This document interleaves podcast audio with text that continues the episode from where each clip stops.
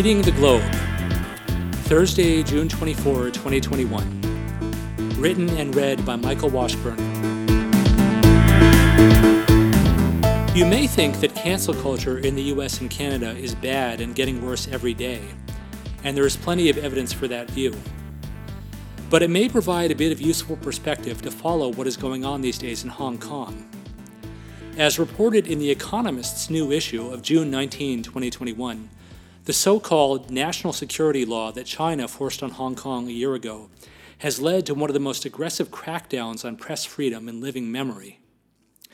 Police have arrested Ryan Law, editor of the Apple Daily newspaper, and conducted a massive raid on the publication's offices, seizing phones, laptops, notebooks, and other items that supposedly might furnish evidence of collaboration between Apple Daily and sinister foreign organizations, movements, and individuals who hold bizarre and dangerous ideas about democracy, respect for the rights of dissidents, and freedom of the press. The Economist article also mentions the fate of pro democracy politician Claudia Mo, whom Chinese authorities arrested under the new law on the pretext of remarks she had made to foreign journalists. As The Economist notes, Hong Kong's ranking in Reporters Without Borders Press Freedom Index has dropped abysmally in the last 10 years. It has tumbled from the 54th rank on the list to the 80th, which is still higher than mainland China's spot at 177th, fourth from the bottom and one rank higher than North Korea. But that's not saying an awful lot. To say that we are still freer than North Korea does not come off as a ringing endorsement of the state of press and democratic freedoms in one's homeland. All this may provide a bit of useful perspective on the state of intellectual, academic, journalistic, and political freedom in Western countries, but it also raises disturbing questions.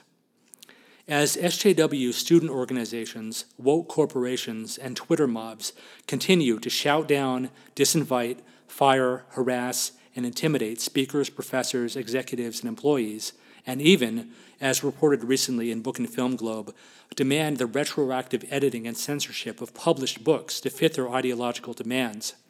We may end up in a radically transformed world, one where pro democracy and human rights activists in China have to go it alone because there is no longer an example of Western freedom to provide a kind of inspiration, guidance, moral, or material support to lean on. With the triumph of political correctness in the West, the Chinese censors may find there is truly no need even to try to enforce their so called national security law. Cancel culture will have done their work for them.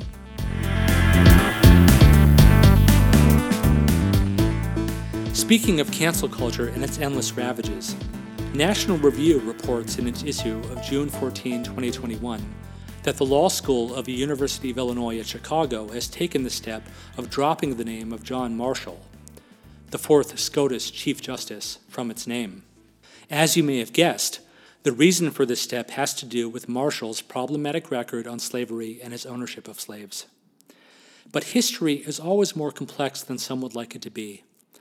National Review's editorial points out Marshall's brave service in the Union Army and opines Outside the Union, or in a structurally weak one, slavery would have persisted for decades longer than it did. The conclusion of the Gettysburg Address echoes McCulloch versus Maryland for good reason. To refresh your memory, McCulloch versus Maryland is the landmark 1819 decision decided by Marshall's Court that addressed the critical balance between states' rights and the enumerated and unenumerated powers and prerogatives of the federal government. It is slightly puzzling that the editorial does not also mention in this connection another hugely significant case decided by Marshall Scotus, the 1803 case of Marbury versus Madison, which cemented in place the prerogative of judicial review of the legality of past decisions and rulings.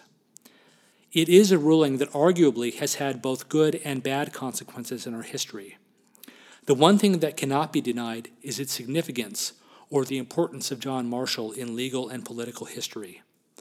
One might ask what purpose the omission of his name from a university's law school will have, other than to make the most basic facts of our legal and political history obscurer to new generations of students. National Review's editorial concludes Let's hope UIC's graduates will be better lawyers than historians.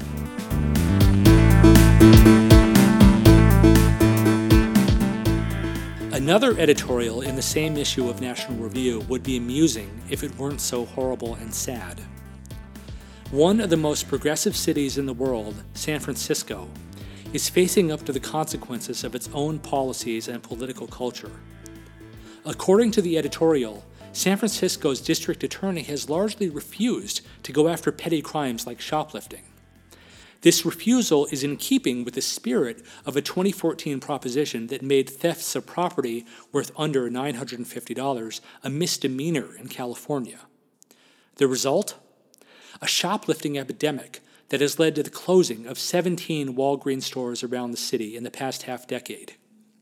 The editorial reminds us that last year, a news crew inside a Walgreens witnessed a man jumping over a counter, helping himself to products and walking out of the store unquestioned and unopposed. In the current climate, do security guards really want to get caught in an incident that might go viral? Do they or their employer want to face lawsuits? Does anyone care about law and order in woke America in 2021?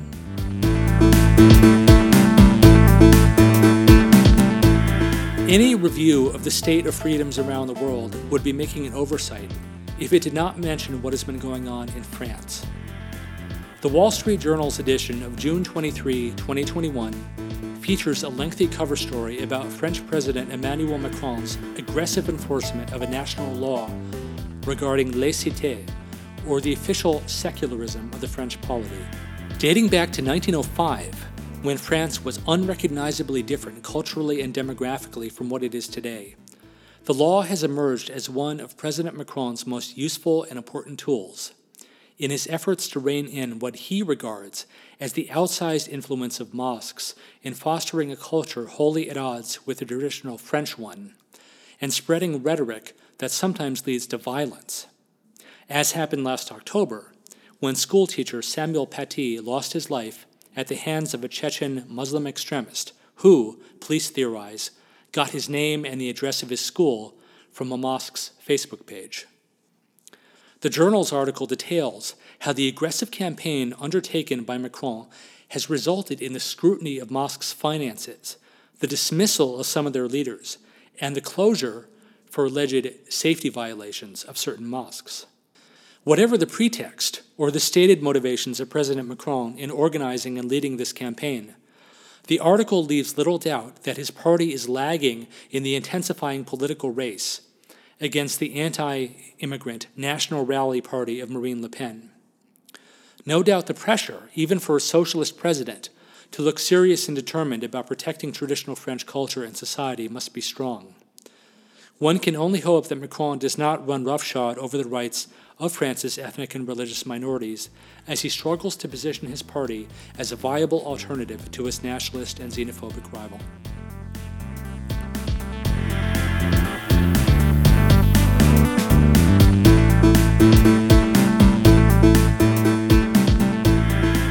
Eric Adams has emerged as the clear frontrunner among the candidates in New York's closely watched mayoral race.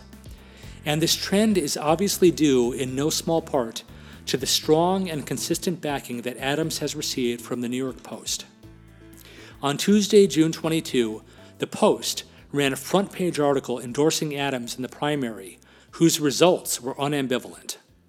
Adams got 31% of the vote, progressive Maya Wiley got 22%, and former presidential candidate Andrew Yang, with a paltry 12%, threw in the towel and exited the race. What is behind the Post's unflinching endorsement of Adams? The cover story does not mince words. As a former cop, Adams understands the imperatives of public safety and knows exactly what stopping criminals in their tracks and saving lives really entails. You do not do this by slashing police budgets or sending out social workers to deal with violent psychopaths. You do not turn a blind eye to the quote unquote minor crimes that so often presage the most serious kind. You stand firm and carry on the work of Rudolph Giuliani and Mike Bloomberg and avoid the disastrous turns taken by progressive Bill de Blasio, who has almost single handedly undone the work of his fine, safety minded predecessors and returned Gotham to the vicious Hobbesian hell it was in the 1980s and early 1990s. To allow that to happen would harm the city's poor and its racial minorities more than anyone.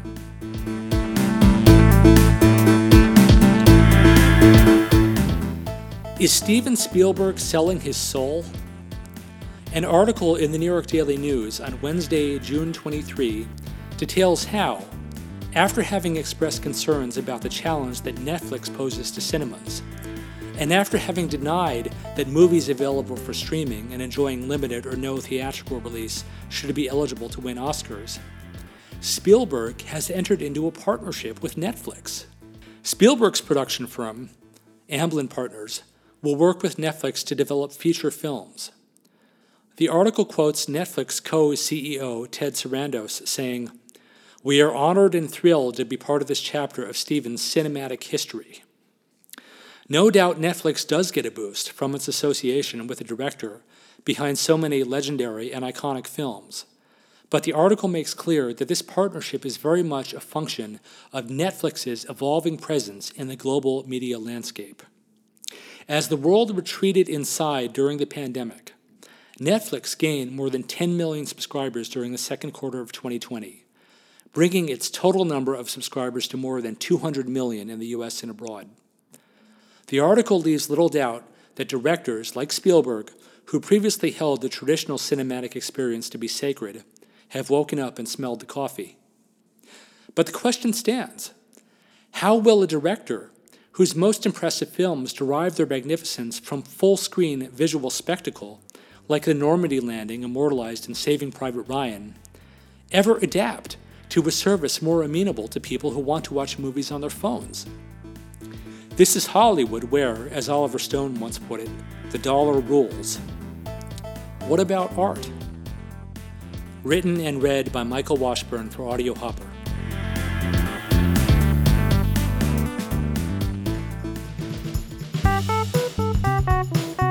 Audio Hopper.